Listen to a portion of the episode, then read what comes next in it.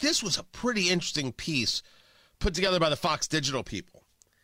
They just started doing interviews with people in San Francisco about what's going on in San Francisco, about the crime in San Francisco, about the issues in San Francisco. I want you to hear it for yourself because uh, what, what I said earlier holds. It's not all about politics, it's about rationality. Rational people know the difference between right and wrong. They know what works and what doesn't, and they know when they've got a problem. Listen.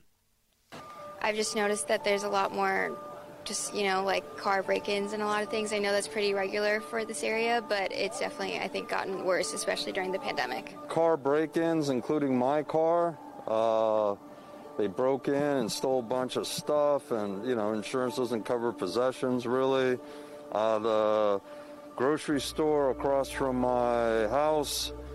The windows have been broken at least twice, and now it's boarded up.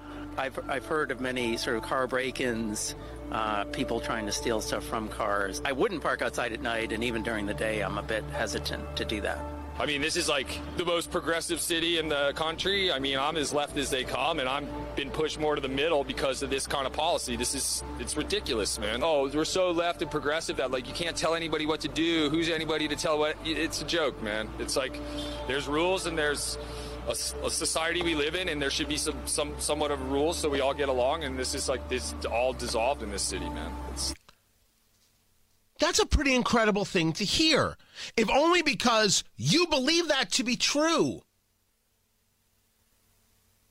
And his argument is he's been pushed to the middle.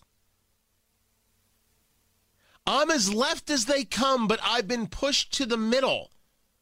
Believing in a rule of law is being pushed to the middle? That's stunning. That is that is so out of control as a thought you really need to get yourself a drink.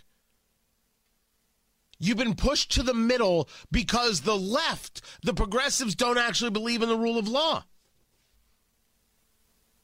That's what he's saying. That's what he's saying about Ocasio Cortez and Ilhan Omar and Jamal Bowman and the Indiana Democratic Party. They don't believe in a rule of law. They're further and further and further to the left.